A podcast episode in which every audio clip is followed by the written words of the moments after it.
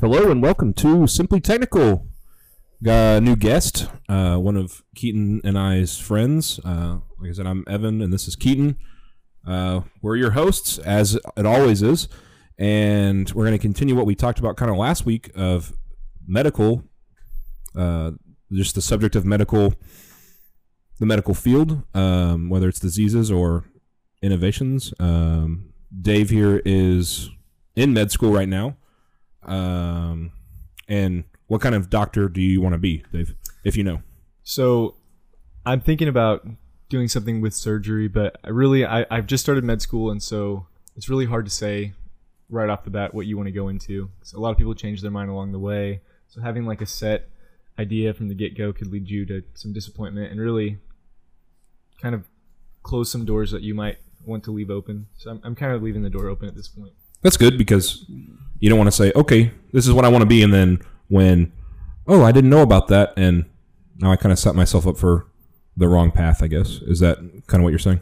Yeah, or just you know maybe maybe I, I decided I want to focus in really hard on on neuro, neurosurgery, which some people might do that, um, and then you know I I miss out on opportunities to look at other things like pediatrics that really I would have been happier doing pediatrics, but I just said I'm not even gonna Look at that. I'm not even gonna explore that this might be something that would be fun for me. And then later in life, looking I could look back and say, well, I wish I would have looked at it because I hate my job now. Let's hope you don't hate your job. Um, Burnout rate is about 50% per position, so That's ridiculous. it's very high. That's ridiculous. Why? Do they ever talk about that at med school? Like what they can do to change it and They they do talk about it a lot. It's there's it's a really complex issue. Um, people, a lot of people have just really high expectations of what they're gonna do, and we're really un- unrealistic, not knowing what the field's gonna be like. Um, and I think a lot of it is just being really idealistic and thinking, you know, this is how my patients are gonna be. That they're gonna respond really well to the way that I yeah. want to treat them. Yeah. Um, Yeah. and then you really just don't get to the root cause of a lot of issues for a lot of people. But but then there's this other issue of a lot of our best medical interventions don't save don't help very many people, which is something I learned. man? Well, here we go. We jumped into a topic. that's good. That's what we want. That's what we want. so something that I learned about early on that I didn't really know. I didn't have a background in medicine in undergrad. I was actually an electrical engineering major. so I know a tiny bit about that world as well. And I also know about changing your mind halfway through, which is why I'm leaving more doors open Same. on this path. But something that I've learned about really early on with um, with pharmaceuticals is there's this aspect that they call number needed to treat. Have you heard about? I don't think I've heard of that. So it's if you ever read a a study about that's just they call them like an evidence based practice. Oh yeah, yeah. So most of them, if you look and you go, you'll go back and see this if you ever revisit one. But they will have the name of the medication, uh, what it treats, and then they'll say number needed to treat of X. It will be. Yeah. It's usually good ones are five. What that means is with that intervention, if you treat five people for it, it's going to fix one person, Oh my gosh. and that's a really good number needed. To and treat. this is a pharmaceutical or is this a surgery based Actually, any approach? 'Cause- it could be any um, medicine or surgery or even just exposure so if you well actually what they would call it so you'd have a you could have the by the same mathematics you could find number needed to harm for something Yeah, like yeah, smoking yeah. so if you avoid smoking if 100 people avoid smoking you save you know a lot of them actually Yeah, but yeah. so that's a bad example whatever probably the if odds of lung cancer. yeah. The number needed to harm of smoking is actually really low. So if you probably honestly two two people smoking, one of them is going to have a really bad problem from it. Yeah, yeah. It's interesting. So, but that, I guess, is that in, how do I say this? So I know when it comes to pharmaceuticals that it is extremely rigorous to get through the FDA. Mm-hmm. Um, but in that aspect, like in the fi- the idea of five people and only one needs to a 20% Mhm. success rate. that doesn't really make sense. How how do they these drugs get through the FDA if the guidelines are so rigorous? Well, there's a few aspects of that as well. So one of them would be we have nothing else to treat something. Yeah, And the more yeah. severe of a problem it is, the more likely it is to get through with a number Yeah. needed to treat of 100. Yeah, Of chemotherapy, for instance, just because it, it treats something terminal, you might as well put it through, even though it's going to hurt That's a true. lot of people and it's Right. not going to work on many of them. yeah, sadly. that's true. That makes sense. Um, and actually, something about that, we we have a professor at med school who has a doctorate in biochem, Really? and so she had told us the other day that when you're looking at basic science, the basic science that we're working on now, those are the medication uh, targets that are going to be around in 30 years from now. Yes. Yeah. So she said she she has actually her a specialty in protein folding, oh, okay. and the things that they were working on in the 80s are just rolling out Yep. now. Yep. So that she was on the cutting edge of Yep. back then. So That takes a long time. Yeah. Goodness. But, but what if it follow? What if we uh, follow Moore's law and eventually we're just pumping out, pumping out new technologies? Because I, I guess to explain, it's it's like the exponential growth of technology. So as you discover more technology, that new technology helps you push through newer technologies faster, and so on and so on. I is I- that similar for medicine, or or do you think that's it's more of like a a linear equation? it's probably that's it's probably gonna have a big effect because Yeah. we're just now getting into for DNA sequencing, for instance. Yeah, we just got like a full genome.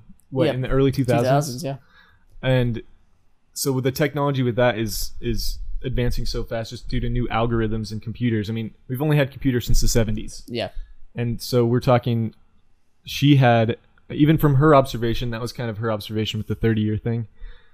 I believe That's probably I different now. 100% believe that too as well though. But I mean, since she was started in the 80s, computers were started in the 70s. They were pretty useless at Yeah. the time, Yep. comparatively speaking. Yep. But then now with advanced algorithms, as long as we can It's new AI and figure things out, if we can figure out the software, we have the we have the hardware science, the capabilities. biology. I would, and, and we do have the biology, I think. But But that's to me that's like a big hole in research. It's like this idea like people are discovering stuff at at an alarming rate, but there's no one that's like at the the or not no one, but there's very few scientists that are taking these discoveries and then putting them into practice. It's all hmm. these I mean, it's they only take the the I guess the high likelihood success ones rather than the lower right, end ones and Right. and I feel like there's a lot of missed opportunities with new drugs and new new treatments when it comes to that kind of stuff. Well, and that's the other problem is that with rare diseases, if you have and a rare disease is considered something where less than 100,000 people in the United States are affected. Yeah. That's a lot of people. That could be Yeah. a lot of people with those diseases, 100,000 people, but you're rarely going to have a unless it's something simple that you can fix, which Yeah. it's I don't think it ever is. Yeah. Not anymore. The simple ones have been found Yeah. Yeah. for the most part. I mean, I don't know. Yeah, I think there's a a lot lot of of ones. very very simple huge diseases that we can't figure out yet or or we figured them out but we haven't been able to implement a treatment. So what what kind of diseases would that be? That, That would be kind of like I don't know if anyone listened to the last podcast but the big 3 the the cancer, cardiovascular and uh, neurodegenerative. I'd say cardiovascular and neurodegenerative or mm, cardiovascular predominantly is simple or not simple. It's complicated, but it's not quite as complex as the others. I think because cancer's different with everyone, and then neurodegenerative, we still are having a hard time understanding because first off, it's hard to cross the blood-brain barrier, and as it is, but and the brain is just so dang complex. I mean, I think we've had like we've had multiple multiple drugs fail for Alzheimer's, and and I think if they had any sort of uh, efficiency and effectiveness, we they would have been pushed through. But so it's kind of mind blowing that probably dozens of drugs have failed to do anything. and the and that's because they they don't know the mechanism really of Yeah. Alzheimer's, and we're we're looking at that right right now in class. Some lectures, and the lectures half the time they're saying, and we don't know why that is, and and really, so what the definition of Alzheimer's? Do you, do you happen to you? It, it's probably useless knowledge, but so the definition is is this dementia with amyloid plaques present Yes, in yeah, certain parts of the yeah. brain, and so amyloid plaques that would be these misfolded proteins that get aggregated um, all into your neurons, and since neurons are one cell that doesn't ever reproduce really, it doesn't Yeah. divide like your skin cells, for instance, you get new skin cells all the time, but your neurons are pretty much there. So Yep. when a neuron dies, it's gone. Um, and so really that makes your neurons more susceptible to this misfolding problem, and really a lot of problems. So a lot of when you have malnour, when you're malnourished, for instance, Yeah. the first thing you'd notice in a lot of patients, the thiamine, for instance, is B vitamin B. B12? Is that B12? I think it's B one actually B1? Okay. but you'll you'll notice um, neurological symptoms really fast just because these are some kind of susceptible cells in your body. What was the question? It was mo well. it was. I mean, you kind of answered, or it was more of just like a discussion on what Alzheimer's is and Yeah. how how do we treat it. yeah, And I like I kind of could go off that a little bit because Sure. the whole amyloid hypothesis has seemed to fail when it comes to Right. treatments. We, we we've taken out the plaques, but it doesn't reverse. It doesn't reverse Alzheimer's, which is mind blowing because there's no we haven't found any other Mhm. correla- correlations. right. So it's not the causative It's weird, case of Alzheimer's. and that's actually what I was getting at. Oh, Before I yeah, lost my train yeah, of thought, is yeah. that is that really you see amyloid plaques build up before you see any neurodegeneration, like Yeah. years before, Yeah. decades before even. So It's kind of like the whole like, um, the, gosh dang it, the the cholesterol and LDL building up in the Yeah. arteries from Mhm. as soon as you're like 12 or something, and it just yeah, it's now. We're Yeah. it's us. This is the only time we can really do the, Yeah. anything about it in our lives. it's almost like sadly. to me it's just like a uh, a time scale thing. Like it's inevitable, hmm but how do you slow that process down? And and that's kind of, I mean, You prolong when it's going to happen. yeah, yeah, it's the idea of aging. Right. Which is I think is almost every disease. I, out of the big not every disease but out of the big three that kill people is is how do you slow these inevitable the inevitable cancer the inevitable neurodegenerative and cardiovascular disease?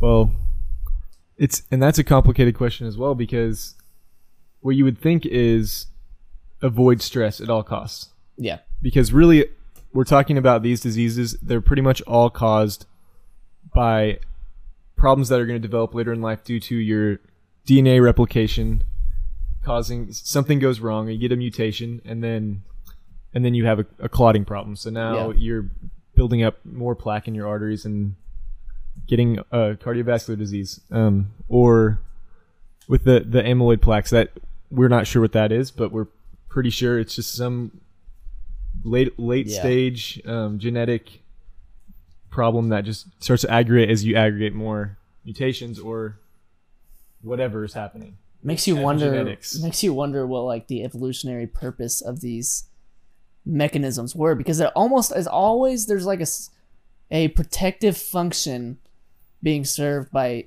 most things in the body but it's like when that protective function is overexpressed is whenever you start to get these uh, uh, diseases present such as inflammation like every single big disease is related to inflammation in, in some way Mhm. it's the, Yep. the Yep. big double-edged sword of our human biology cancer, yeah, all of them. and also strong correlations to type 2 diabetes, really? insulin resistance. I didn't. I didn't realize that. Both are highly correlated. Okay, So, but who what's what came first, the the chicken or the egg, when it comes to that kind of stuff? and who knows, but could be all three. Yeah, Um, but back to what you're saying about the protective functions. So the pr- we know the protective functions of inflammation. Obviously, whenever you get a splinter in your finger, yeah, you have it has some kind of virus on it. Your body can isolate and get rid of it through inflammation. Chronic inflammation is weirder yeah, because it's a diff- it's different mechanisms. It's Yeah. a totally different system, uh, but it does work in like healing There's a healing process to it. Uh, yeah, less efficient healing, more scarring, fibrosis, which is what, bad, bad, bad, bad news. healing. Bad news. um, and that's what would cause all the pain in your joints. yeah, So you have this chronic inflammation, but it's really a different response than when you have an acute. Which just means fat, like it sets on yeah, all of a sudden, sort of. I'm an acute infection. Um, so we know the defense mechanism of that. We we don't really know the defense mechanism of telomeres yeah, for aging. yeah. Uh, Unless, do you know that? I Do you happen to have a theory? well, I don't know. My theory is uh, that telomeres are the whole telomere shortening thing is kind of a, a.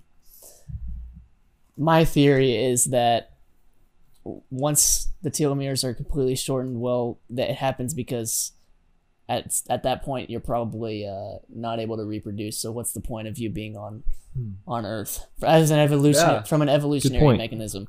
and you're using up resources as an Yeah. older. as an older person. person. But then on the other side of that, the flip side of that argument, humans are different than other species because we are so tight knit. We have the family unit, so it's important to have older people. So you know, it it there's you can make the same evolutionary argument from both sides. So it's still to me, it, it, I don't want to From an emotional standpoint, you you want that person there, obviously. yeah, Right. But from a, From a survival survival of the fittest standpoint, Yeah, but uh, not everything's survival of the fittest because there's there would be no such thing as um uh what is the word for whenever you are kind with without a reciprocation?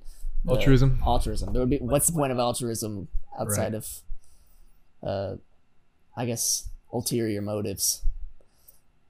It would be to help more members of your species reproduce as a competitive factor against other species. Okay. Maybe. alright. Yeah, yeah, Perhaps. that's possible. That's possible. But what were you gonna say about telomeres shortening? Well, I think what we were talking about is more interesting, but no, no, no, no. no. Well, shoot, let's go on. About I could, I could go on about about the whole evolutionary dynamic. Um, so, so there's like this, there's this, uh, this um, thought experiment with with altruism.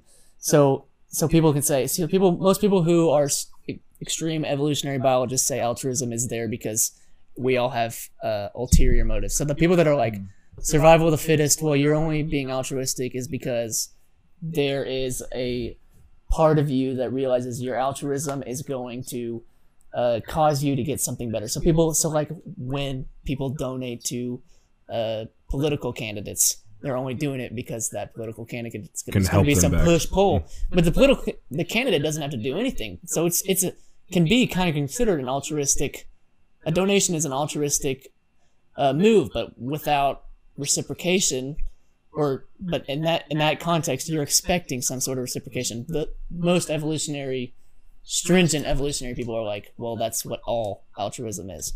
And so I was like, I was thinking about it one day, like, what about people who donate anonymously? What, how does that, how does that work with those with those people's ideas of of altruism and and evolution? It doesn't, to me, I've never been able to make make sense of that. It kind of se- it seems like there's something deeper about why we do good things.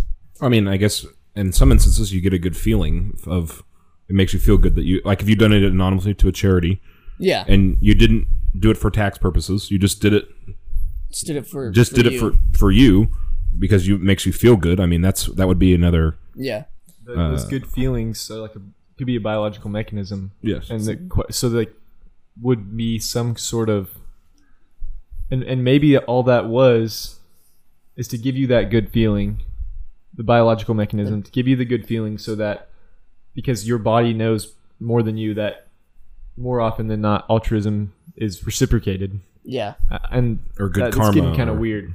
yeah. It is. It's It's getting a lot of, out of we're, we're almost abstract. almost in Sam Harris's uh, uh, no uh, free will idea right there. oh gosh, That's a tough one. yeah. Have I- you ever? Oh, this is a a really hard for some people discussion. I mean, not not like it's gonna make you emotional, but um, I question for you guys to to determine a test to determine if you believe in free will.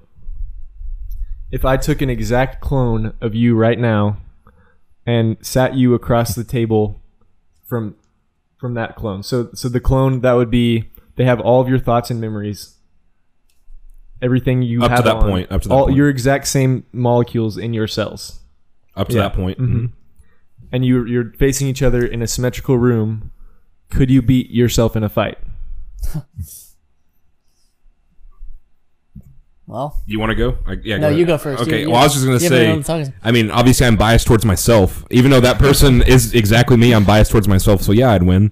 Um, but I mean, it's not like you. I guess you could you knock each other out. I mean, Yeah, and so Yeah, and if you did, almost then you couldn't beat. I, would- I would count that as a tie. So I would say no, you didn't beat yourself. yeah. So So if yourself is yourself, then who's really winning?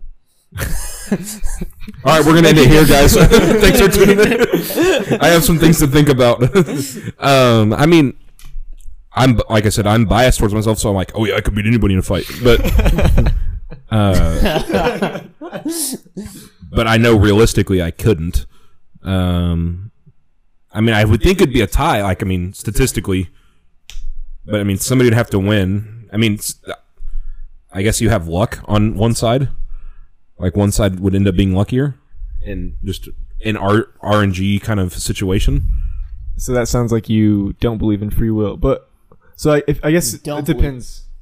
Well, so do you think the RNG, the random number generator, Yeah, is uh would that be in your own mind or would that be in so so if it's because just if like was, a lucky shot. I mean, if you, I, I think if say you fought against yourself ten times evenly, sure I feel like you would win five times, Yeah, that makes sense. and the other per the your clone would win five times. interesting because well I, what I was saying though about the Does that random beat that would beat your your no test? no huh? that, that means I'm you so do smart. I think you do believe in free will in that case because I mean, if it was just like one fight, I mean, it just mm-hmm. I would think that RNG would somebody has to win, and I mean, I don't think how often do people knock each other out in a fight? I don't think that happens very often. If you both just swing at the same time, both right-handed, and you knocked each other out, I feel like there's see the human error would t- come into effect in that. sure yeah That's so where the I guess One of you would make a mistake. if one of you made a mistake then you have free will Yes. One of you would make a mistake, and somebody would have to win. I 100% believe the same thing.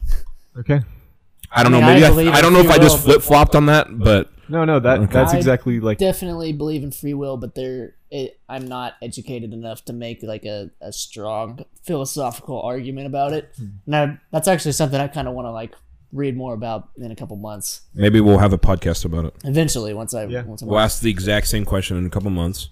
do it Wait, what? So what would you say? I don't know That's what I hard. was Like- asking, Keaton. Come on. like I, I can't tell. I, I think I do believe in free will in that sense. So so I guess I do believe there is some kind of random number generator in your head that would allow you to make two different decisions Yeah, in the same situation. So I really think I do believe that one Yeah. one of myself would win that fight. yeah. Um, because we'd make a different decision in the in the moment. Part even, of me almost even when thinks faced with the exact same stimuli. Yeah, part of me thinks that a portion of free will is emotion, sort of. Like that's hmm. why we almost have emotion because if we were purely like instinctual, like Analytical. like do animals have free will? Like the lizard Russell yesterday, it almost like it's just an it's just neurons firing. It has no emotions.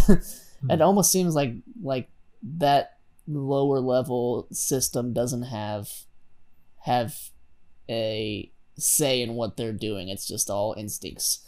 But there's like a component of emotion in humans that most other species don't have or we are fully developed at. Mm-hmm. And it really makes no sense why we would why we would have emotions outside of bonding with children and family Oh, you So- mean from a s- Okay, go ahead. I was just gonna say. other than So what? Like, say in a zoo atmosphere, yeah. you have those same animals, but say they're raised in captivity. Hmm. They have completely different instincts. Is that because they were just born in captivity, or do they still have the exact same instincts? They still have the exact same instincts, but they're not as honed because as- as soon as you release them into the wild, most of them will die. So I was thinking. So when I hunt, I, I like to hunt. I Yeah. hunt deer. Um, when you're in the wild and you're hunting a deer, say you're just sitting on the ground somewhere and a deer, you make a movement, it's going to run away. yeah. But near where I or used to hunt, they have a fence of animals, like uh, or not I say animals of deer, just there. The deer will walk up to you and and let you feed them. Yeah. Is that instincts of I want food or because they normally they're scared of you, but Yeah, I guess. I, okay, so this isn't something I've like thought about. I'm kind Yeah. of just doing it on the fly right now. that's how all our so, podcasts so are. yeah. so fear is an instinct, and but you can a- overcome that, I guess. there's a suppression of fear with those sort of animals and they don't under they don't understand also i think they're more high they're mammals so they're more highly evolved especially with the brains i don't know if like a lizard would ever ever really be comfortable eventually with humans it's kind of So- just like so I watch a YouTube channel. What's it? What's it called? Chandler's Wildlife or something like that. And he has a bunch of snakes. yeah I don't like snakes, but for whatever reason, I like to watch. Maybe it's because I'm on the edge of is he going to get bit? Is he going to get bit? yeah Um, but he has snakes, and they still he has them in captivity. Some of them, some of them he got from captivity, and others he's caught in the wild or somebody caught in the wild and he bought from. A lot of those snakes still have those instincts. Like if they're caught in the wild, they're still hostile towards him. He still has to be careful. yeah But like snakes that he bought, so like he has a couple, I think, green anacondas that he just got from captivity, like weeks old, like a Yeah. week old. He can like pick them up and like have no worries about them. Like I mean, they're constrictors, but not that they're poisonous. Um, so he doesn't have to be as careful. But they're so docile, and I don't know if that's just because they were born in captivity Oh, it- or yeah that i mean if because they're that's a lower that, that's not a mammal that's a lower species Yeah, like a lizard yeah. so the ones caught out in the wild he and especially in the beginning he has to be very careful with them Hmm. because he doesn't know how they'll react They're, they have different almost moods not that they have their own personality yeah i mean some do just because of their experiences but uh, most of them act the same way Hmm. so The ones that are raised in captivity are always born more docile. i don't know about always in this case for these Most green time. anacondas um because they don't have to kill to survive i guess anacondas yeah or or like if they're or the snakes captivi- born in, captivity. yeah they just get fed food and they kill it there yeah um i don't know i just thinking about because that's a lower i guess evolved Yeah. species even though it's probably been Yeah, but the the basic functions are like fear, survival yeah. survival. If you're out in the wild, you are going to kill to survive. If you're not, you don't need a you don't need that. So you kind of just expect. yeah because i'm if those were to get i don't know about the ones captured in the wild and then brought into captivity but the ones born in captivity I think would just die. Yeah, because they can't they're not They hunting. they they can't they can't hunt. Yeah, they still He still like he has tongs and he feeds them. Like they still bite and constrict to kill it yeah, with that that instinct, but they don't necessarily know how to track or yeah. I don't know if that raises we're on a questions or concerns. Well, yeah, we're on a whole tangent, Yeah. but I, I have some interesting. I feel like there's a couple possible mechanisms for that. One would be kind of the adaptation of your of the snake in this instance is like senses. So like your for our eyes when we go into a really bright room, you know, pupils get constrict, they get mm-hmm. smaller, and we don't take in as much light. Um, and but for, and what that looks like for us is it goes from we can't it's blinding to oh it's normal now. And if we go into a dark room, they get bigger, and we can see after a few minutes. So in that same way, if you're if you look at the same, you know, gray background for a really long time, um, that gray background, and which is what we we do a lot of the time on on sheets of paper is a white background. We don't we ignore the white background and we only focus just the way our On brains work. Mhm. Exactly the the important details. So when a snake grows up around a human, it they might ignores that. exactly they might they they're used to this stimulus, so it doesn't affect them in the same. It doesn't give them the same. Maybe the first time it ma- freaks them out. The second time it freaks them out a little less. The third time it freaks them out not at all. It's a, almost a learned behavior of yeah yeah. But some of them he's still he has had I think there's a king cobra on there he's had for 12 15 years. Hmm. And maybe it's not a king cobra. Anyways, he has had a snake for a really long time and he still is careful with, because Yeah. it's poisonous and um I, I think it does have learned it's learned that this guy's not going to try and kill me. Sure. Um, but it's at the same time, this guy feeds me. So yeah, they could. I, I'm, it's hard to say if they could be that smart enough to, distinguish. and, and they probably are. I mean, so he also has a, uh, alligator. He has or a crocodile, one of the- whichever one, and he always makes a sound before he feeds it to teach it that it's almost like what was that uh, psychology uh, Pavlov. the where he rings the bell, yeah, and the dog The dog, salivates, Exactly. yeah. So he has that kind of sense with those alligators. And Keaton, you are right. We're on a very far tangent, but Nope. Yep. I'm, I'm here. The other the other possible thing that we've learned about that relates back to Keaton would be epigenetics. Yeah. So imprinting of genes. So imprinting, we, we pass our genetic information through just the nucleotide sequences, which is the DNA itself, but we also pass it through which genes were activated in your parents. Yeah. So and your mom might have shut off a certain gene due to some adapt adaptation. And so a baby's born with that gene shut off or on. Yep. It's so I love I love epigenetics. I I the idea that your skin cells and the cells in your eyes have the exact same genomic information of the exact same DNA, but the way that they're repressed and expressed is what differentiates them. And I think that's like really the key to a lot of saving ourselves from a lot of diseases because it's almost like the, an idea that you could reset this biological clock on a lot of diseases because surely in in uh, the neurons something is off with the epigenetics whenever there is uh uh like a feedback loop of creation of of the plaques Sure. that cause alzheimer's so Sure. there's got to be something misfolded misexpressed and when we can figure out how to do that and differentiate Mm-hmm. and control epigenetics i think we really take out a lot of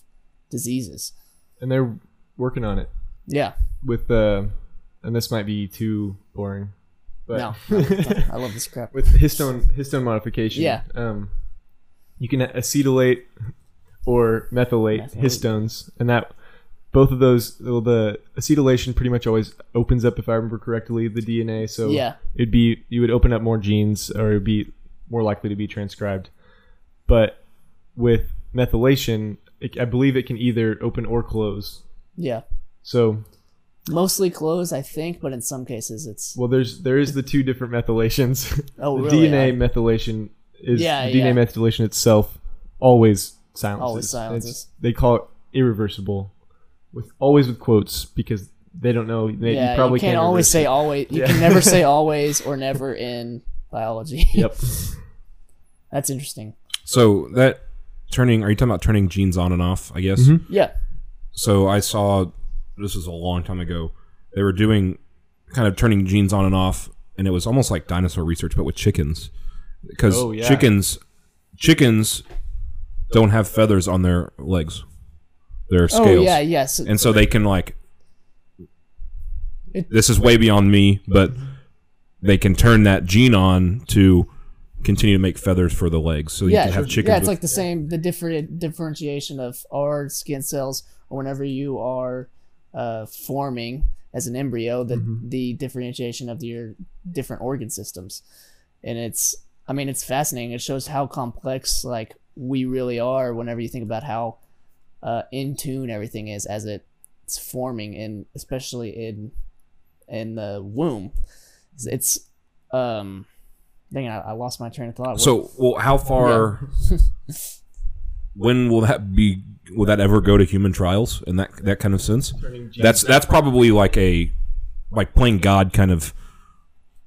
I don't think it's like playing God. I think if especially We're gonna eliminate you just these from a diseases because- religious perspective. Like God gave us the ability to do all these free things, will, so- or if you believe in free. and free will. Yeah, I sure. believe in free will completely Yeah. because of that. But we have the ability to do this. It's not like it's not like it's The eleventh commandment: Thou shalt thou not. shalt not edit their gene- gene, thine genes. Um, but the I I don't know. Have they talked to you more about like trials with actual uh changing the expression and repression of Sure. Um. he- well, so not really on the differentiation thing. So, like, it, I don't think they've tried really to like turn a fully Put an eyeball on your on your Right, arm. Exactly. I don't think they've done that, and and in fact, they actually tell us that you can't. They tell us that you can't. I and You can't do it on in vivo, but you Right. can definitely take a skin cell and change it into a cardiomyocyte right, in a tube. and, that, and that's what they say. You can't Yeah. do that, yeah. but I guess you probably can. But anyways, They probably just want to discourage it. well, it would be really hard and probably not make much sense. Yeah. most of the time. But your body does that automatically.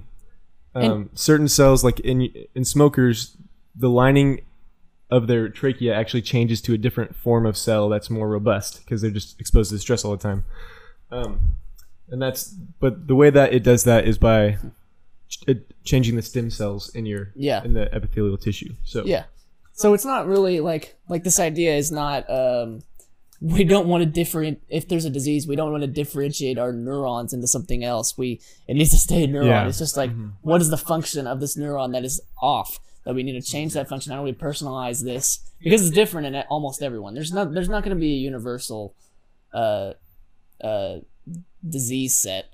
It's always going to be different. We can look at like what microRNAs are overexpressed in this individual and how do we knock those out or how do we bring the other microRNAs up? And there's a lot of other mechanisms. microRNA is kind of the only one I'm I'm Familiar with? familiar with right now Well, but then go ahead. Sorry. but then there's whole, the whole side of replacing our dying or dead or diseased cells with new cell- yeah, healthy cells. Mhm. like taking out taking out skin cells or bone marrow cells or whatever differentiating them in vivo or in vitro and putting them back into especially like a heart because it can't divide the cells can't divide and whenever you have a myocardial infarction sure. they are you have a bunch of dead dead cardiomyocytes there how do and how do we the only treatment to me is we have to replace them if they're dead they've got to be replaced and so at some point you have to be able to put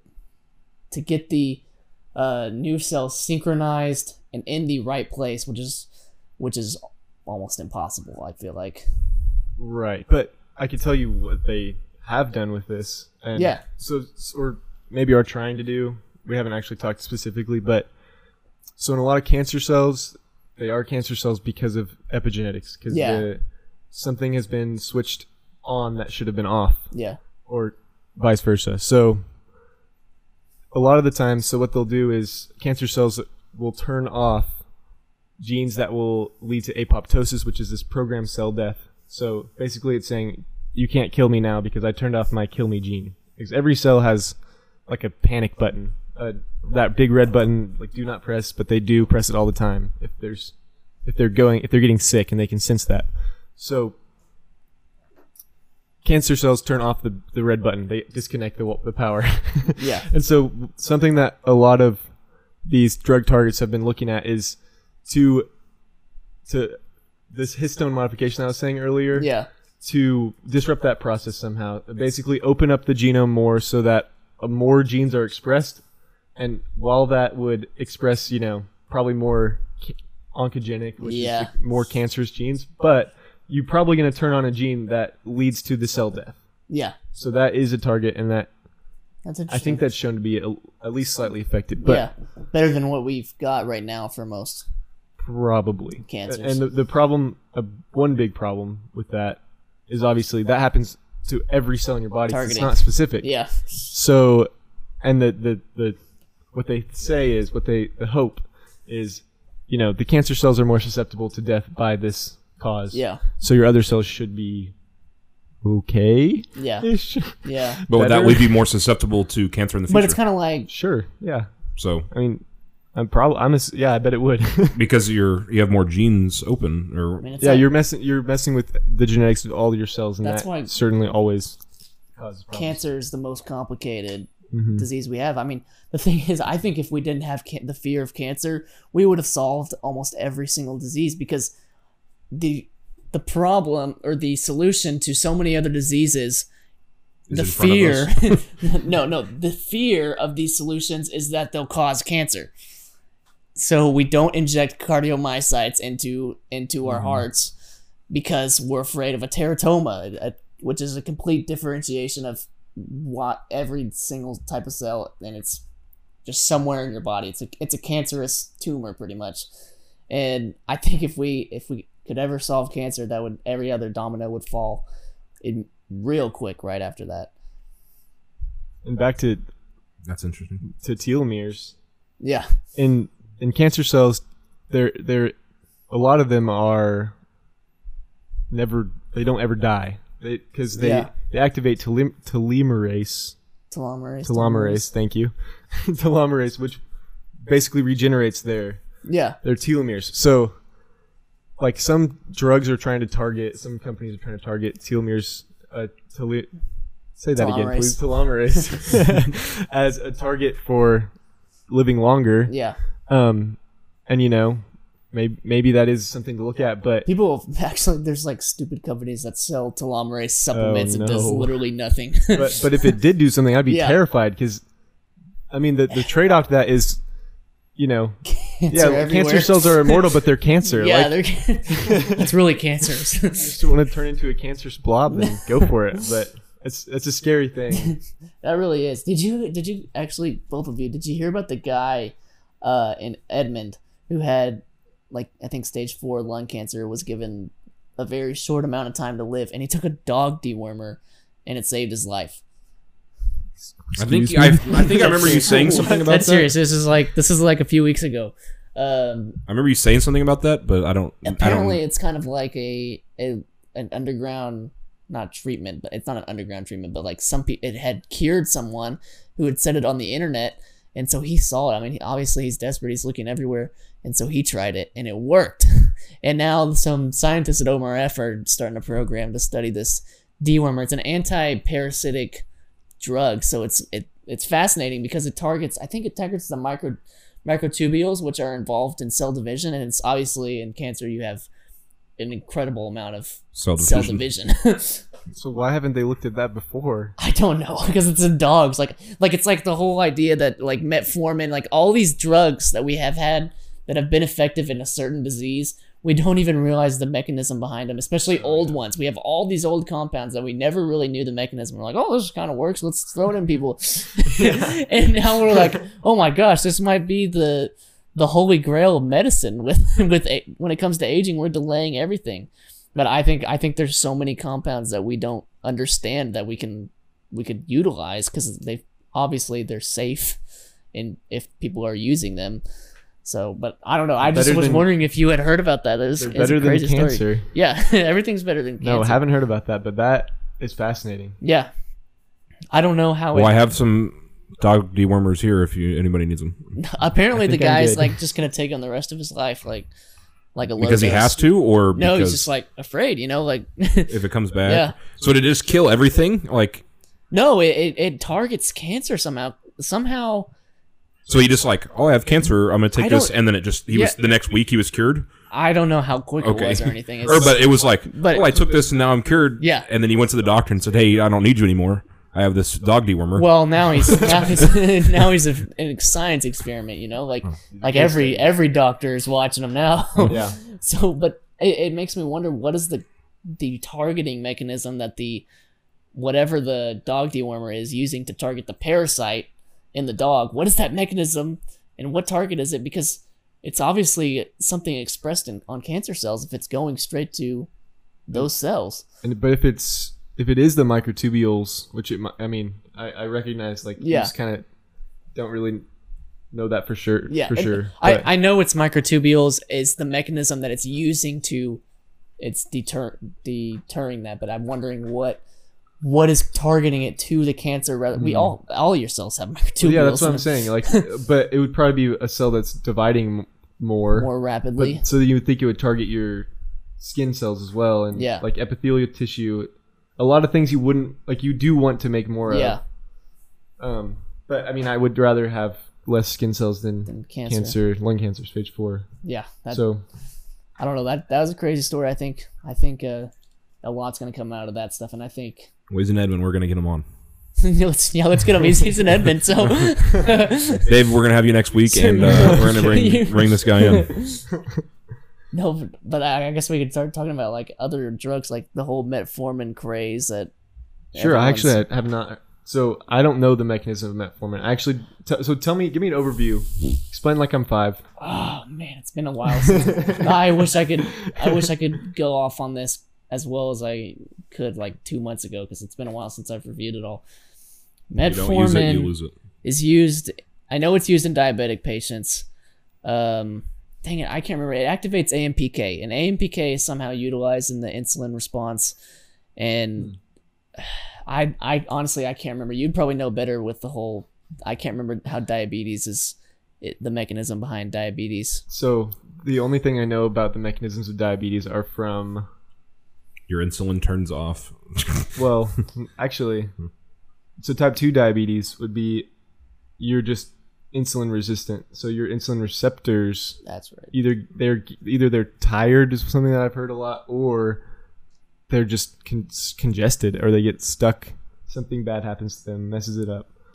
Um, and then, but the other problems related to that, we've learned a tiny bit about is really like insulin itself is can be converted into a lot of growth hormones Yeah, and and things that cause inflammation and cancer. yeah, So inflammation causes cardiovascular disease also yeah. It's a so so those things i- it's a nasty situation but and, and we don't really and the big thing is we don't really know what causes insulin resistance yeah, besides if you always have high blood sugar because you're always eating but that's not true for everyone so it- it's just it's really it's a hard disease. It's a hard disease, but it, super guess, common super Yeah. common heart disease yeah. But I guess the idea behind this whole drug was was that diabetic patients had been taking it and had been living and had, they had had shown reduced uh all like all cause mortality in Hmm. in just by a little bit because they're still diabetic patients but it prompted people to be like whoa, whoa, whoa what's going on like they should be dying Well, like di- diabetic patients, they're some of the they have some of the hardest medical struggles after, right? Once Yeah, they're yeah. diagnosed. right yeah so that it, it was kind of mind-blowing why they're surviving to you know an average age and Mm-hmm. what why is there uh it doesn't it didn't make sense to them so they start they're starting now all these trials i think of the big trials called tame or something and and they're just testing to see if normal humans can take this and cause them to live longer so i mean imagine if if it works what okay in diabetic patients what is it going to do in a in a Right. normal person So, do do you know how this drug came about? Like, and how people started, why people started taking it? I, I think so. I think it was like it was something with like goats and and it's something with like goats and like Madagascar or something, something somewhere ridiculous, somewhere ridiculous. And this is a plant. They were just in- Madagascar. I, what I'm saying, I, Madagascar. you're If right. you're you're listening, right, not shout out to you. Madagascar. Uh, what is the what, what is the big uh, Africa. Easter that's the big, Island- That's Easter the big Island thing next place. to Madagascar. where's Easter? you talking about the Philippines? I don't know. Anyways, it was a plant, and these goats were like living longer, so like, oh, let's just split this thing out. and I think that's how it came about. I don't know. I think I feel like I heard it on a Tia show one time, a long time ago, and and so they tested it out in in diabetic patients, and it had some it had something to do with the insulin resistance mechanism, and Well, imagine it, imagine if everybody was taking insulin, how much more expensive it would be. That's a bit. That's a Insulin- completely different topic. But insulin should not be as expensive as it is, but that's another. yeah, that's. We'll talk about that another time. but uh i think the whole ampk thing is like it's activated whenever you're fasting so now there's this big group of people that are are doing like week long fasts because this light ampk this cyclic ampk activation seems to be really beneficial in autophagy so so um autophagy is where your cells pretty much eat themselves like kill themselves but it's the bad cells that get rid of themselves and then it's replen- replenished with good cells and Uh, like what I was saying with apoptosis. That's- yeah yeah yeah it's it's, it's a similar mechanism So- apoptosis that actually packages up everything so that it can be eaten. yeah So into neat little. So, I know that fasting, like with dementia patient dementia patients, has helped. The Maybe longer the fasting, that's why um, I say it helped. There's been studies that it has helped. The longer you fast between Yeah. your last meal and the first meal the next day Yeah. can really help. this like intermittent fasting Yeah. Um, exercise uh, or being active, uh, consistency, um, consistent um, schedules, consistent uh, puzzles. Those those kind of things help dementia patients. Um, so I don't know if those. I mean, obviously, I, being active helps a lot Yeah. uh, in most facets of everyone's life. Um, maybe not like intense training, but being active, getting your heart rate up, um, fasting, and I don't know about a week long. I mean, that seems like a long time, but is eating three times a day is that a societal thing or a cultural thing? Mm, yes. Yeah. One thousand percent. There's no way like humans a thousand years ago could eat three times a day. As as long as you're mal- not malnourished, so if you have your essential nutrients, which a lot of people don't have a problem with anyways, but there are people that have a genetic problem where they don't retain it as well or they So th- I mean, a lot of people, those people take vitamins. Right, but Um, but yeah, if you if you take the vitamins, then you're probably okay as long as you don't have something. So, some people need to take a lot of certain vitamins Mhm. to have any effect. Um, but if, if you're on top of that and you're managing it, there shouldn't be a problem if you have the fat stored too fast. Yeah. Um, So I could fast for a long time. Skinny, Nothing that oh my gosh. I'm coming for you, Jesus. Forty days, forty nights. no, someone, a man actually. There's a case study that I've read recently. yeah. he fasted for over a year.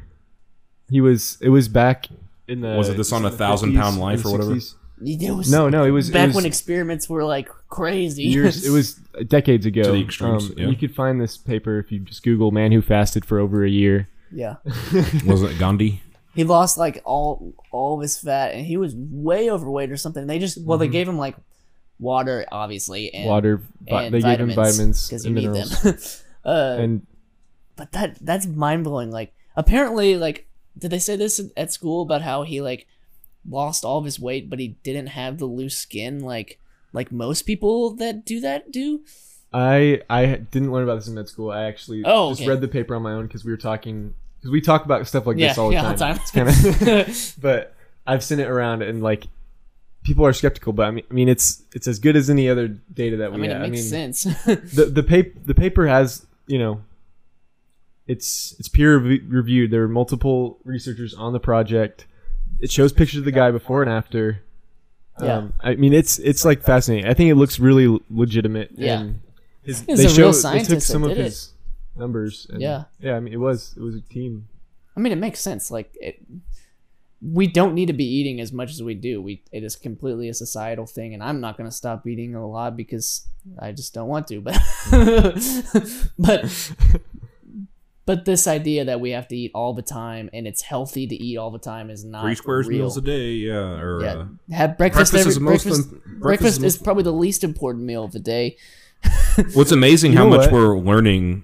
Like Diet my parents and always nutrition. my parents always told me that you know back in the 50s and 60s you know they thought you know smoking you know it's not that bad like in some cases people thought it was good for you Yeah. but now that i mean obviously we're finding out that it is extremely bad for you Yeah, um but it's amazing how much we're learning and i I feel like that's almost an easy like after the fact i mean i guess hindsight's always 2020 but from being born so much after smoking is like so dumb yeah. um, but for other people, is like, oh, I'm gonna smoke because I can, and it people they didn't know the bad effects of it, well and we're learning like they even what was it? People said eggs were really bad. Was it? They said eggs were really bad for you. they, And now they they're saying- Bad for you. all Yeah. the time yeah, it, nutrition it's is literally every other day you see you'll see a study eggs are the worst thing ever eggs are the best thing ever salt is terrible. Salt is great.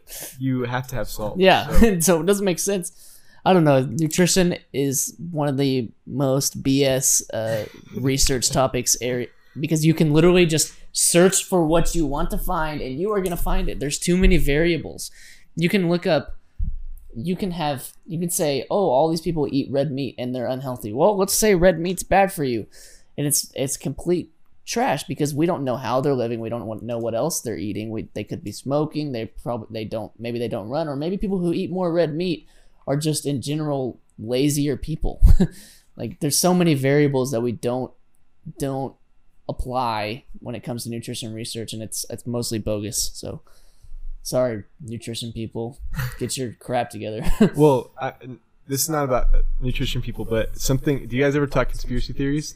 a little bit. Not on podcast, but we can. I mean, on the podcast, but I mean, this is not like a really bad one. But the food pyramid is actually made was not made by any like nutritional company. It was made by the um, agriculture, Industry. uh, whatever whatever that's that oh my gosh. the government agency, the agriculture. Yeah. Actually, came Department up- of Agriculture. Thank you. Thank you. Department of Agriculture came up with the food pyramid. so, they were a little biased. Well, there was just they put grains way down. Yeah, like how, we make a lot of grains. Let's put those biggest. We need the most grains so that we sell the most grains because that's what we make the most of. Like, and So it doesn't go to waste. there were a few know. things they had right. Like, yeah, you shouldn't eat a lot of processed sugar, so put that at the very top. Yeah. Um, but but like, what there what evidence suggested that grains are good for you? Yeah. Like, I don't think there was any. I think it was just we have a lot of it, and, and it is great for societally. Grain is a good thing because It's It feeds much a lot of people. Start hung Exactly. most of world hunger. very few people die of starvation in the United States. They do. I don't think like anyone does unless they're they've unless got there's something wrong. else. Yeah. Um, so that's obviously great, but anyway, that that was my soapbox about the food pyramid Dude, I and kind of why be- people think I kind of believe that like it's true. I mean, the Department of Agriculture did come up with the food pyramid. yeah, wasn't there some like also the some Ron Swanson pyramid Some, becoming uh, a man. one of the presidents in the 60s or 70s or something pushed all these new processed foods because it was cheaper and it was like oh this is the healthier solution and it's literally just terrible Just for garbage. I would believe that as well. yeah but also like when it comes to nutrition think about how many people think fat is bad for you like Yeah. when it's arguably the best possible nutrient you can have okay, I un- I understand now a little bit why they think it's bad for you.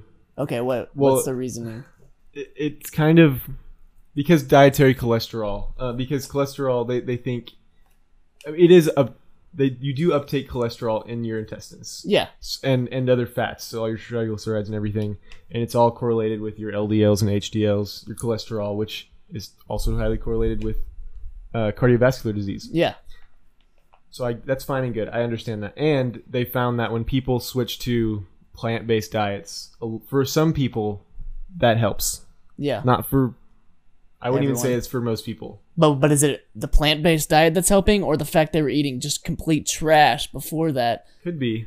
Um, Just could, a 180. could Yeah, be that they're not even that they're not even digesting. They're not uptaking any fat at all. So, and that's the problem with your intestines is just like it doesn't actually matter if you eat fat fats or not because the only way you secrete those those triglycerides, those cholesterols, is through your intestines, through your uh, liver into your intestines that makes bile, and then you can secrete that, and that's how you get rid of those cholesterols.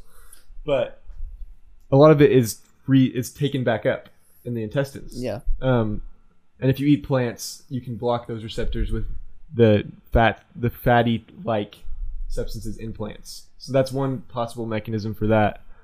But that doesn't work for everyone because people still make make it. make tri- like you make uh, cholesterol, like your liver makes it, and it's important.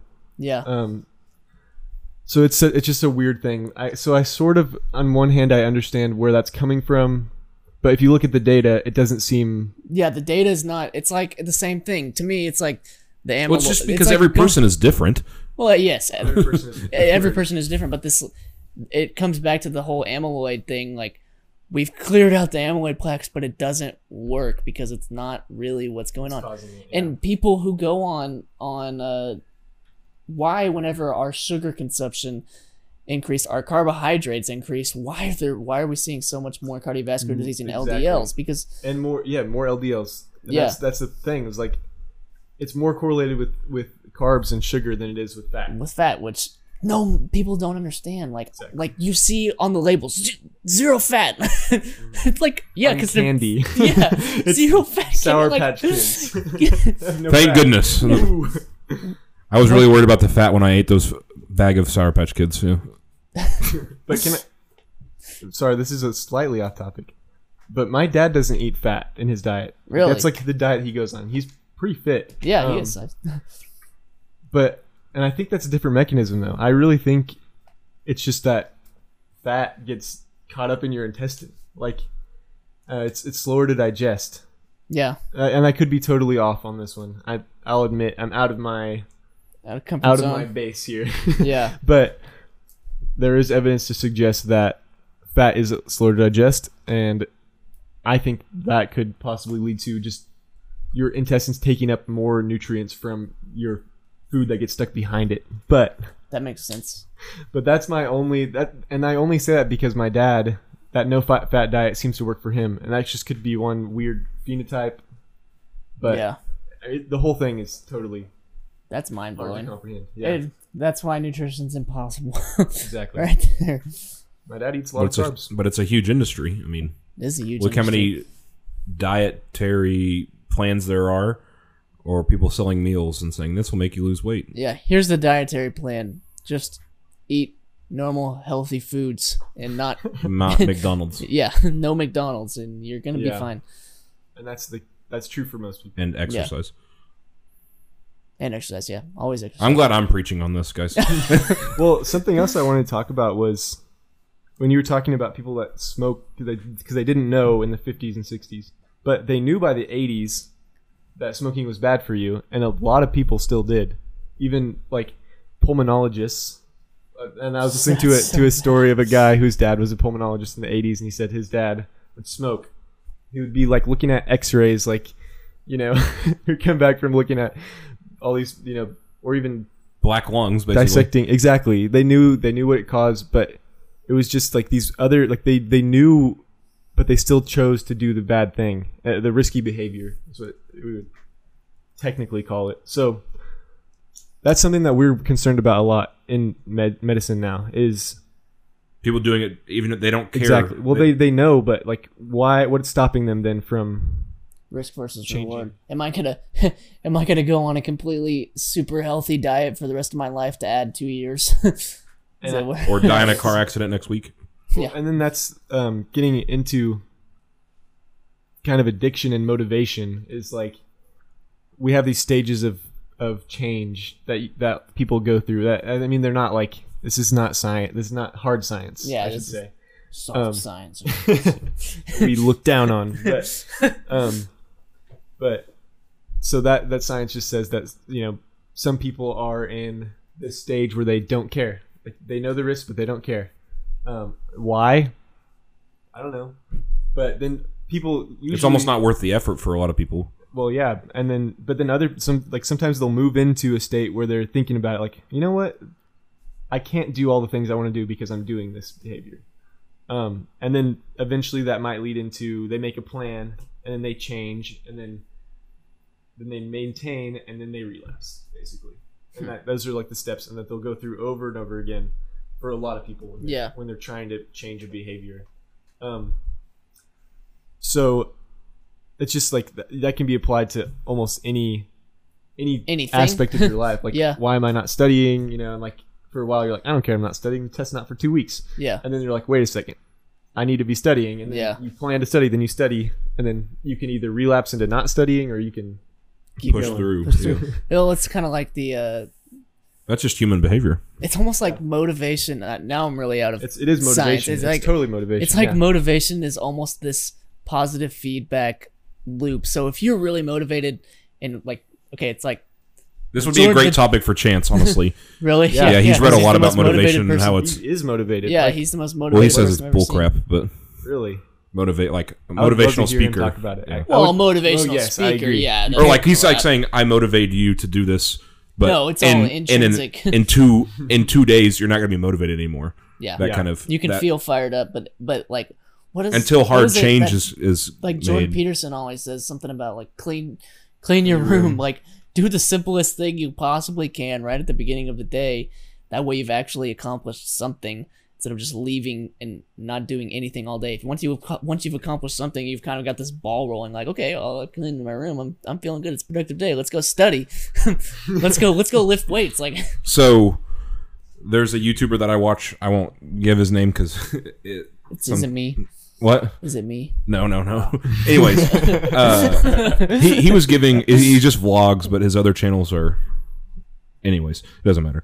Uh, he talked about like just do the simple things in the beginning, kind of to that Yeah. like okay tomorrow i'm going to accomplish or i have this long list let me do the easy things the first day i'll do the uh, i just need to do one thing every day whether it's to make myself better or to accomplish something Yeah. And just do that one thing then that day was successful and then the next day you do one thing and focus on that Yeah. I what do they tell you in like med school about changing behaviors? I've heard always heard like the whole like it takes like I can't remember if it's sixty or ninety days until like you have a strong behavioral like habit habitual change in your like routine and what you're doing. Maybe it can be applied to to addiction. I'm really thinking of mm-hmm. like because when I used to be really into working out and stuff, I would think of it as like, okay, I'm gonna work out five days a week, and it's really hard to do it at first. But then, say Yeah. you've done it, you've mm-hmm. stuck to this Yeah. routine for 90 days, like it's life at that point. Like, It's a routine. You're Yeah. done. Yeah.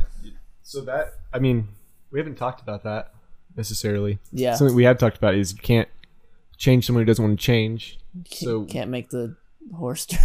yeah, you can lead the horse to water. So when you're like a lot of doctors when they're interviewing a patient now, if they ask about smoking, no one's going to say, you know, it's really bad for you yeah, because that's just not effective. Some of them might still, but most of them are going to say, "Have you ever thought about quitting?" yeah, Um, and then th- then let them talk to you and say, "So what do you know like about health risks or to you or your family or whatever?" And then listen to what they say and like you move on. Like you say, "Okay, if you want to if you want change and you want to help, you want some help, then I then reach out and I'll help you." yeah. these are the steps Um, and these are the and then they lead into the Right. steps of what they're going to do Yeah, like but it's mostly them that's gonna that they're gonna change it. You're not gonna change someone really. Um, I think is the bottom it. line. Yeah. so my doctor said 30 days was the 30 So- days. I see. I don't remember. So when I was when I was younger, I hated vegetables, but he was like, "Okay, choose one vegetable that you're going to eat every day. Like you don't have to eat a lot of it, but just eat Yeah. some of it. And by 30 days, you'll want like you can have that vegetable and it'll taste fine to you." Yeah. that was his thing. It was. Did it he- work? no, not really. but I didn't stay. I didn't stay on it for 30 days. It was broccoli. It was like eat broccoli every day for 30 days, and you'll love broccoli in 30 days. and that's the that's the. But I didn't stick to it. The so, same point is because I like- hate broccoli. You didn't stick to it, so it doesn't matter how long. I eat more vegetables now, though, guys. Yeah, if you're yeah. concerned at home, I eat more vegetables now. Uh, I hope you're good. concerned. I hope you're not concerned. but I mean, I don't know if that was because I ate broccoli for 20 days or whatever. But his his timeline was 30 days. Um, so I don't know if that was. I don't know if that's science or Yeah, what. But that's. I don't think it's science. I think it's a. I mean, I believe it because we get. We're humans that get into routine. Everything we do is routine. When, I mean, Well, it we makes talking our about lives- eating earlier. Three days, three meals a day. That's a routine. That's a, Yeah. that's that. I mean, routines make our lives a thousand times easier. yes. Exactly. we make so this was another my dad talked to me about this a lot and i might have even mentioned it before but you make thousands of decisions every day Yeah. you don't realize it you make thousands of decisions every day make a couple decisions when you like before the week you start say okay his example was church not to get off on religion but his was every week you're going to decide when you wake up am i going to go to church Yeah. and he said, "Just decide right now: are you going to go to church or not for the rest, like for this next month or year or for the rest of your life?" Yeah. So he said, "Just make the decision now, so you don't have to make it when you wake up." Or, Yeah. Yeah. And it's like like back to church. Like it was really hard, or it was hard to go to church after freshman year. When freshman year, whenever I was never never wanted to go, it was like easy to skip.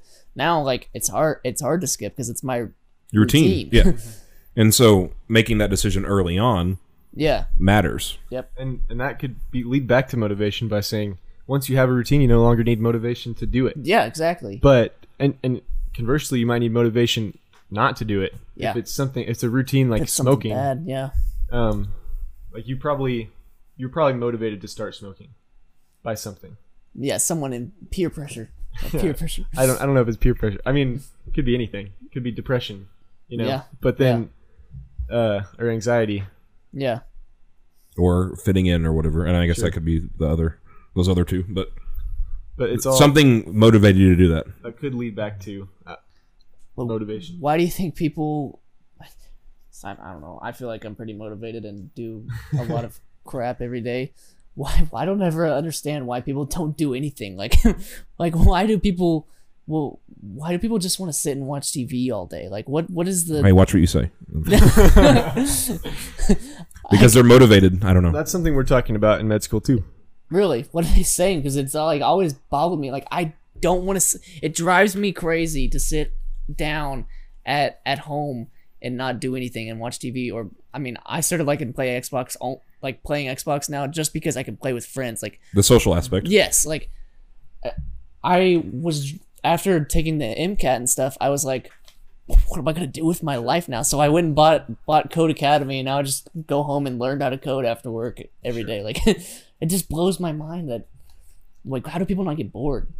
And so the the lucky thing about going into medicine as a career is I don't actually have to to know necessarily why they're not. I mean, it Yeah. probably help if I if I could know, which would be an impossible problem. Yeah, that would help because I could maybe fix it. But what we like try to focus on thinking about is just like think about other things that might be causing this. So this person ha- is different from you, um, and like why might that be? So maybe something really bad happened to them yeah, that has led to depression, which has led to lack of motivation, which has led to them sitting on the couch all the time, and then those problems kind of compound or whatever. Like the, the person is a the person misses their appointment because they don't have a car, because they're poor, because they're an immigrant, because they have or three kids and they were not safe somewhere else. yeah, Um, and not that doesn't really solve the problem. It doesn't solve the problem of people not being motivated, not showing up to their appointments. But maybe you can help work with them through that to try to get them on the right path. Um, yeah, Or if nothing else, at least you don't treat them with disdain. yeah, Um, 'cause- So understanding their situation will help you at- be or- nicer. Well, I mean, it's all about and that can't that could actually hurt because what if they didn't have anything bad happen to them and they're just Yeah. lazy um i think the point is just like not to make assumptions i guess not to say this person is fat because they're lazy you know Yeah, um Yeah. because then you're not going to treat them the same as you're going to I hate that you looked at me when you said that. well, we know you're not lazy. yeah we that i i feel like i could use that because you are a motivated person you're not lazy at all you do more than i do i mean you, look at you like doing this podcast i would never Yeah. would have mustered the motivation to start up a podcast well, I got it because Keaton wanted to do it, so you're turning red i think i'm Yeah. embarrassing you I'm not. i'm not. just kidding but um It's so But it just goes that- back to the point that every person is different. I mean, it is. It is, and I'm actually indeed. gonna like say like say something about it. It's very interesting that like it's almost like the most motivated people have had something terrible happen to them, but the least motivated people have also had something terrible happen. So where's the divergence in the response to to this?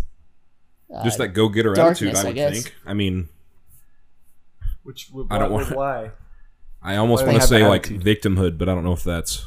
no, but victimhood is not. I mean, it's a real thing, but it's like, why do they fall into it? Like, there's there's something before that. Well, is there those people that are so this happened to me, it sucks, and I want people to feel sorry for me, and there's those people this sucks, I'm going to do something about it. yeah, Those two separate. I don't know if those are both valid, but but, why? well, well i mean that could be there's some. there- genetic Yeah, um, could be social support or cult like what you value as a culture. So Yeah. if you value spending time with fam- friends and family and like just hanging out and stuff, I mean, uh, that sounds really kind of mean. Not all culture. I, mean, I don't know. Cultures, different cultures value different things. Sure, if you value, if you don't really value career success, uh, like Like like uh, Americans do. Asian Asian cultures, like Yeah, yeah. a lot of Asian cultures are really, really like Indians, for example. yeah, There's a lot of Indian people that their parents are like, yeah, you're going to you're going to be an engineer or a doctor, like, and that's you. That's you're set. That's what you're doing. Yeah. Um, whereas like my parents were like, do whatever you want, do whatever Yeah. makes you happy. Even though they did want me to be successful, they didn't. They knew, or in their minds, it was more important to be happy, which is a cultural value. yeah, Um, so if you're if that is your understanding of the world and like what your culture motivates, and you say, I'd rather just be happy than make a hundred thousand dollars a year. exactly, then then when something really bad happens to me, and I can just th- there's a there's definitely utilization to complaining and saying I'm really sad this happened to me because then other people see that and they come help Social you. support. Yeah. Yeah. Um, so if you want social support more than you want to be successful, and for that bad thing to change, then maybe it's more beneficial for you to not respond that way. And I'm sure that's not the only factor. Yeah. There's That's just yeah. one example. Oh, that makes sense. But I mean, like those cultures. I mean, say you put your suc- your you view your your job as I'm successful based on what I have, like my job. Yeah. Right. Those Yeah, people are more exactly, likely to put in more hours to career success versus do you want kids? yeah, or You being with your spend time with family or whatever Yeah. social things. I I mean I agree ex- with everything you guys just said, but I don't know. I it still just like blows my mind that there's such a differentiation in in responses to adverse events. I guess. Well, I mean, it sounds like it all comes to how almost how you were raised culturally. Yeah, it's got to be it's got to be a societal or not even a societal, but like maybe a family thing. What you saw growing up, like maybe how motivated, like you said, how your parents pushed you, or how motivated maybe Sure. your parents were. Like, oh, okay, I want Yeah. to be like that. So my parents, when I was younger, they said, "You need to go to college to get a good paying job." That was just their obviously opinion. Um, and they also said, if you want to keep up the lifestyle and have the things that we have, you need to get a good job. Yeah. And that was kind of that focus of what's a good paying job, what should I focus on, Yeah, and then other things fell into place of like being confident in math and science. So yeah, yeah. So it's so that I mean, if if it was like get a good paying job and I wasn't good in math and science, then Business. how would I have? Yeah, how would you circum Yeah. come that? And I don't know if that's You would relevant, have, but you. I think you would have found a high-paying job didn't require you to do math and science, yeah. yeah. which is pop. But because you were just I mean, your Yeah, family led my family yeah. led You me could- that way. You made a podcast like it's an entrepreneurship gene almost. but I think it's interesting. Like for me, money isn't. I want to be wealthy and successful, but it's not like the be all end all. I would rather be in a field like science that is much lower paying than than uh being a medical doctor but have this unlimited glass ceiling. There's no there's no ceiling. There's no end to the potential.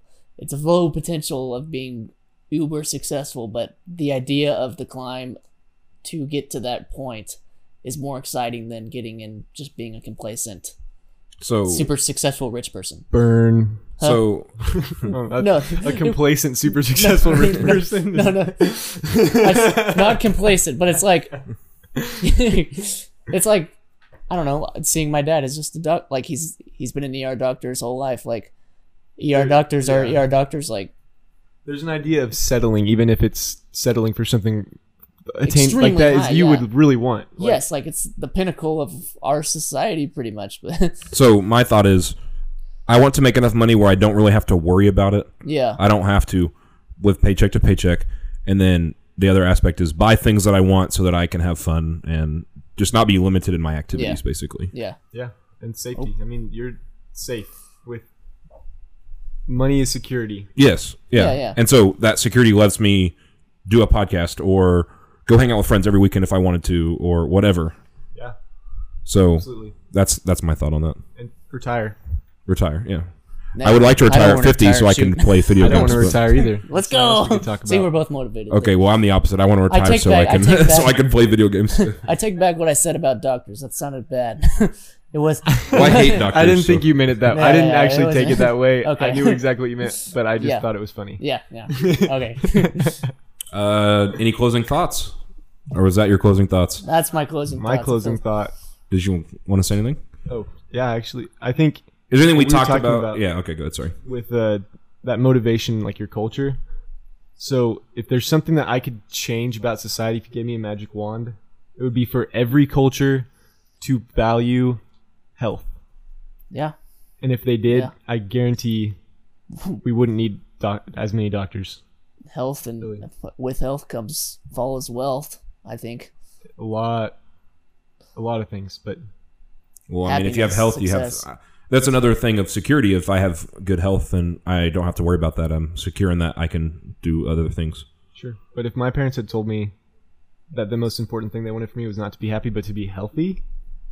I mean, I I might not be as happy, but I probably would be healthier. No, I don't know. I I think think- health health like creates this like like I said, positive feedback loop of uh happiness and motivation. Like like if you are healthier, you have this energy to do things and, and, Right. and I don't know. I I completely agree with with wishing health over pretty much anything else. Maybe yeah, I'd I'm not say saying take it over everything, but yeah. just add it in there. Yeah, Like a I very also important want you to be healthy. I want Yeah, you to yeah.